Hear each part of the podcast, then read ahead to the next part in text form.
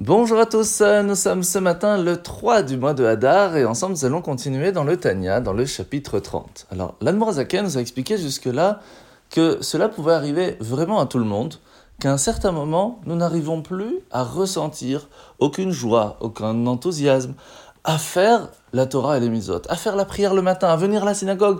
On le fait comme un métro boulot dodo et que pour cela, il fallait réussir à se rappeler que les actions qui étaient contraires à la volonté de Dieu ont permis à ce que notre cœur est devenu trop dur, et que pour cela, il fallait le briser. Comment le briser? On a déjà parlé de différentes façons, différents conseils.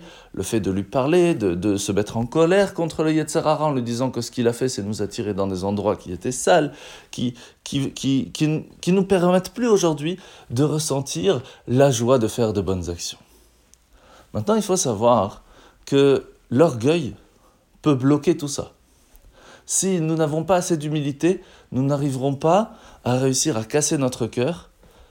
Et c'est pour cela qu'il faut casser l'orgueil que l'on peut avoir, même envers nous. Comment? Eh bien, la première base, c'est de savoir que Hachem va juger chacun d'entre nous d'une façon totalement différente. Vous pensez peut-être que, comme vous faites Shabbat, et vous faites les fêtes, et vous mangez cachère, et que vous avez bien instruit vos enfants, qu'ils étaient dans une école juive, eh bien vous êtes meilleur que d'autres. Mais pas du tout. Peut-être pas du tout. Pourquoi? Parce que quand on se trouve dans une ville où il y a des magasins cachères, où il y a des restaurants cachères, où il y a des écoles juives, bien sûr, c'est facile de se dire ben moi je vais à la synagogue le Shabbat, le matin et même le soir, et c'est suffisant. Je n'ai pas besoin d'aller samedi après-midi, c'est pas la fin du monde. T'as vu tout ce que je fais par rapport à tous ceux qui se trouvent autour de moi? Je suis bien loin d'eux. Donc je n'ai aucun souci avec ça. J'ai assez d'orgueil et d'ego pour me dire que ce que je fais est suffisant.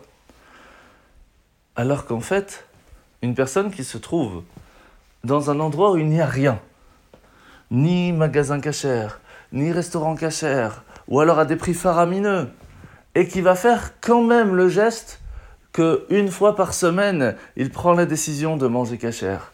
Une fois par mois, il prend la décision d'aller à la synagogue. Et même des fois à l'encontre de la volonté de ses amis, même des fois de sa famille. Mais il dit, allô, une seconde, il y a un petit moment, il faut quand même donner quelque chose à Dieu. Mais lorsqu'il arrive, il ne sait pas lire. Mais ces quelques minutes où il va rester, qu'il va participer au minyan, qu'il va peut-être même des fois monter à la Torah, valent des fois dix fois plus que toutes les prières que l'on a fait pendant toute l'année. Et lorsque l'on se rend compte que le jugement que Dieu fait est totalement différent à ce que l'on peut voir ou comprendre, eh bien l'humilité va nous atteindre.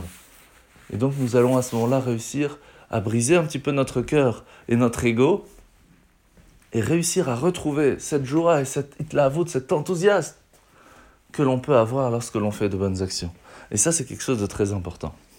La misa positive de ce matin, misa positive numéro 105, c'est le commandement qui nous a été enjoint en ce qui concerne l'impureté de la matière séminale. La paracha de la semaine, c'est un paracha Trouma. Alors, le premier élément qu'Hachem va nous demander de construire lorsque l'on va faire le tabernacle, le Mishkan, c'est l'arche sainte, le Aaron HaKodesh, où se trouvaient à l'intérieur les luchot, les tables de la loi, les dix commandements qui ont été gravés par Dieu. Et au-dessus de cela, il y avait des chérubins, ces petits anges à visage d'enfants, de nourrissons, qui étaient protégés grâce à leurs ailes tout autour d'eux, au-dessus d'eux, pardon. Et ils se regardaient l'un l'autre. Nous apprenons beaucoup, beaucoup de choses de cela. Premièrement, pour que les ailes puissent nous protéger, il faut que l'on puisse être un en face de l'autre. C'est l'amour du prochain, c'est l'unité, c'est d'être présent pour l'autre qui va permettre que ces ailes nous protègent. Mais ces ailes protègent parce que ce sont des nourrissons et ces nourrissons ont un lien avec leurs parents qui est sans limite. Quelles que soient les bêtises qu'ils vont faire, leur père et leur mère seront toujours attachés à eux. De la même façon, c'est le lien que nous avons avec Dieu. Il est immuable. C'est notre Père. Et quelle que soit la façon dont nous allons agir, il faut savoir qu'il sera toujours là pour nous écouter et nous ramener à la maison. Mais quelque chose qui est extrêmement important, c'est qu'il se trouve au-dessus et à côté de la Torah, des dix commandements, pour nous apprendre que tout cela ne peut venir que parce que nous avons transmis à nos enfants ce qu'est les dix commandements, ce qu'est la Torah.